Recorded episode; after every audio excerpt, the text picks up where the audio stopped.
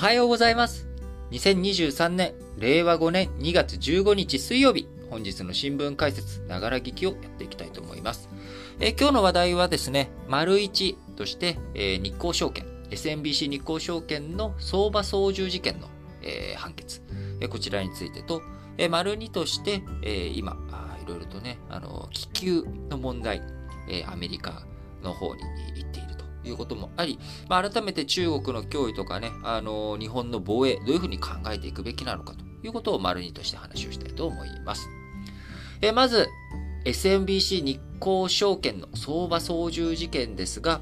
えこちら、ブロックオファー取引という、えー、大株主からですね、株を買い取って、えー、日興証券の方が買い取って、投資家に転売をする。まあ、ブロックオファー、ブロックっていうのはですね、まあ、我々個人投資家のように、ちまちまと買ったり売ったりとかっていうのを証券会社が、えー、こう、仲介するんじゃなくて、もうブロックとして、えー、塊ですね。あの、ブロック肉みたいなイメージ持っていただいたらいいと思うんですけれども、えー、その株、大口の株を売却したいと。で、大口の株を、じゃあその、投資家がですね、市場で売っちゃうと何が起きるかっていうと、ドーンと売り注文が入っちゃうんですよね。そうすると今の株価が例えば1000円なのに、900円とかで、えー、売るっていうことになっちゃって、値段が自分でこうバンと売りを出しちゃうと、その分需給バランスが大口が入ってきてしまうと、崩れてしまって値段が値崩れしちゃうと。なので、なるべく高く売りたいので、まあその売るタイミングとか、えー、なんか調整してくれないか。あるいは、えー、機関投資家としてね、えー、こういう大きい金額の株を、えー、聞き取りますと。えー、その、じゃあ市場の価格で引き取りますっていう人がいるのかどうか探してみてくれと。いうことで、ブロックオファー取引ということ自体は何も違法でも何でもないんですが、そのブロックオファー取引に対して、えー、どういうふうにやるのか。えー、そこで値段が崩れないように相場を操縦して、えー、売ったりしようとか。あまあ、こういうふうにして、えー、相場を意図的に操縦してしまったということで、えー、2019年から2021年、えー、10銘柄の株価を違法に買い支えるために、えー、日興証券、自社か自社資金で計約167万株の買い注文を出したと。えー、買うつもりがないけど買買うというのを出してバランスをさせるように見せかけて相場を操縦したとということで、えー、今回、えー、地裁判決が下されたということになります。えー、東京地裁、おととい13日にですね、金融商品取引法違反、相場操縦罪に問われた法人として、SMBC 日興証券に対して、罰金7億円、追徴金約44億7千万円ということので判決を言い渡しました。休憩ではですね、罰金は10億円、追徴金約44億4千万円という内容でしたが、罰金は7億円に減額された状態で、えー、判決が下され、追徴金については、ま、ほぼ同額、少し増やして約44億7千万円ということで判決となりました。え、判決にあたって、市場のゲートキーパー、門番として金融取引の公正の実現へ重要な役割がある立場。証券会社というのはね、そういう立場ですよね、と。えー、非難の程度は一層重いと指摘をし、えー、今回のね、一連の事件の初めての判決を下したということになります。え罰金、犯罪の悪質さなどを考慮して課される罰則にあたり、追徴金は犯罪行為によって得た財産を没収するというものになりますが、え今回の罰金7億円、追徴金約44億7千万円、いずれも相場操縦事件では過去最高ということになりました。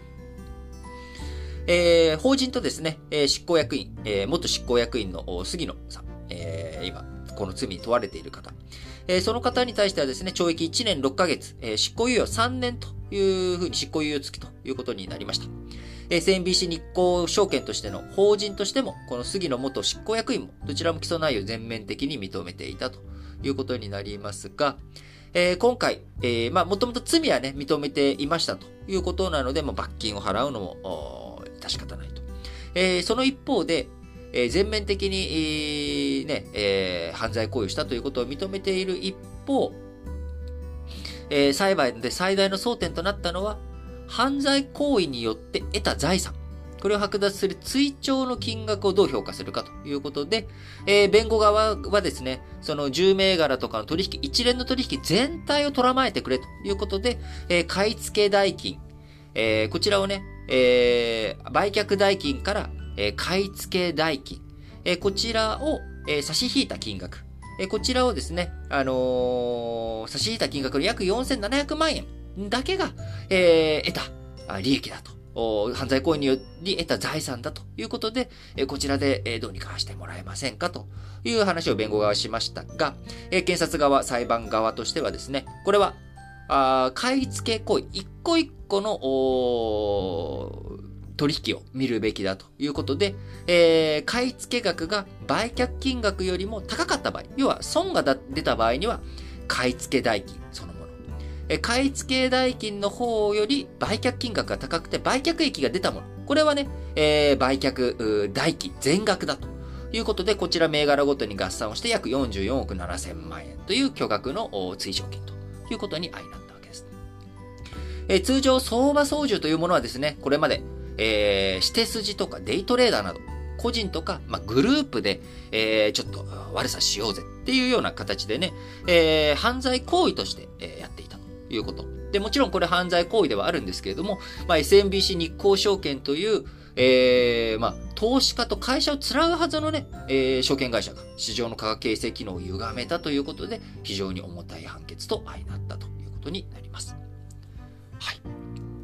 えー、続いて、丸2の話題としまして、今、まあ、あのー、日本周辺のね、あのー、安全保障情勢考えていく上で、やはり北朝鮮、ロシア、えー、中国、こちらの動きが非常に懸念されるわけですけれども、まあ、こういったところを懸念されると同時にですね、あの日本として、まあ、どのような防衛体制を整えていくのか、そのためには周辺諸国、え、台湾やフィリピン、え、韓国との関係どうしていくのか、え、非常に重要なポイントになって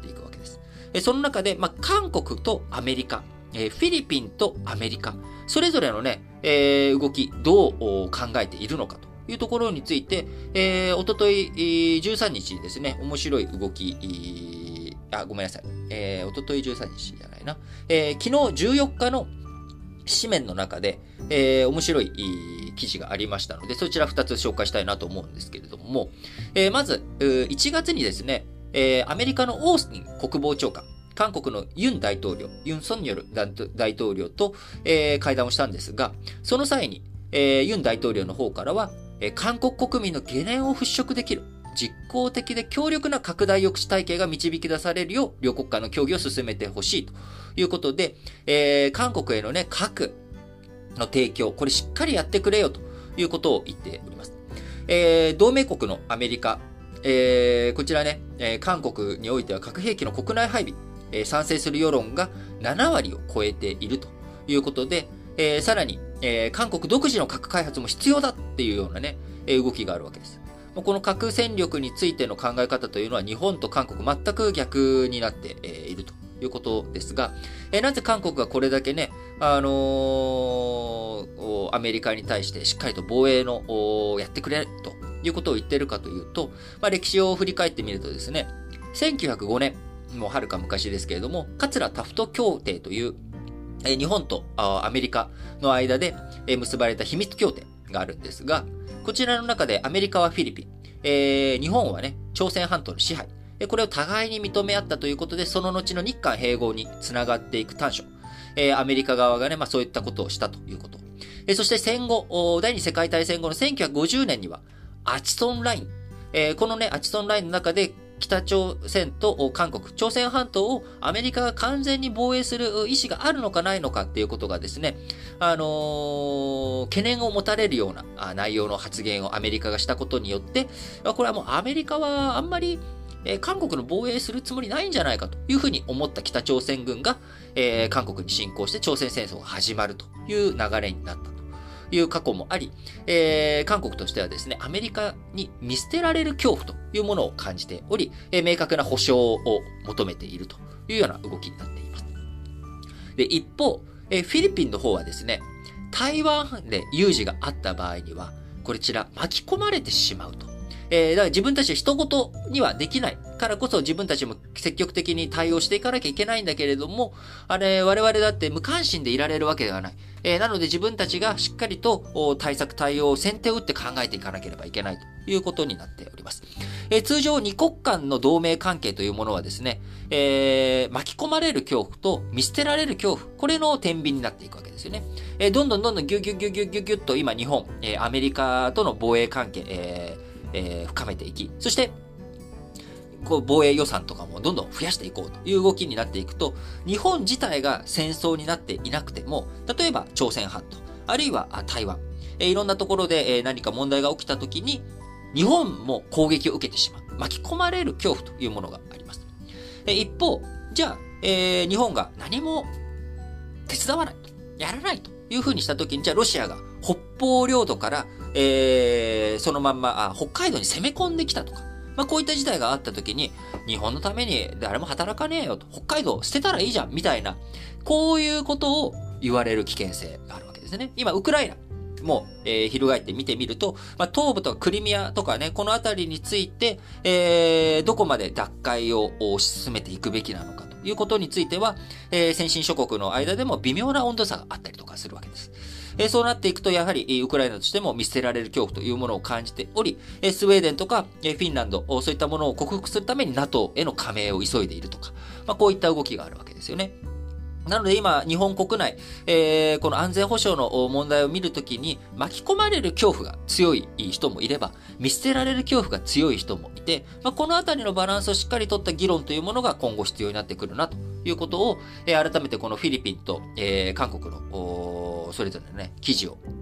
昨日14日に見まして、えー、ぜひ紹介したいなと思いまして、えー、今紹介をしました。はい。ということで、皆さん、昨日はバレンタインデーでしたけれども、えー、チョコレートといただいた方いらっしゃるんですかね。はい。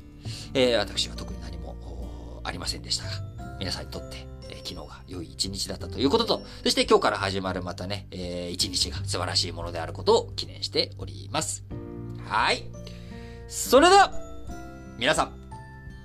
今日も元気に、いってらっしゃい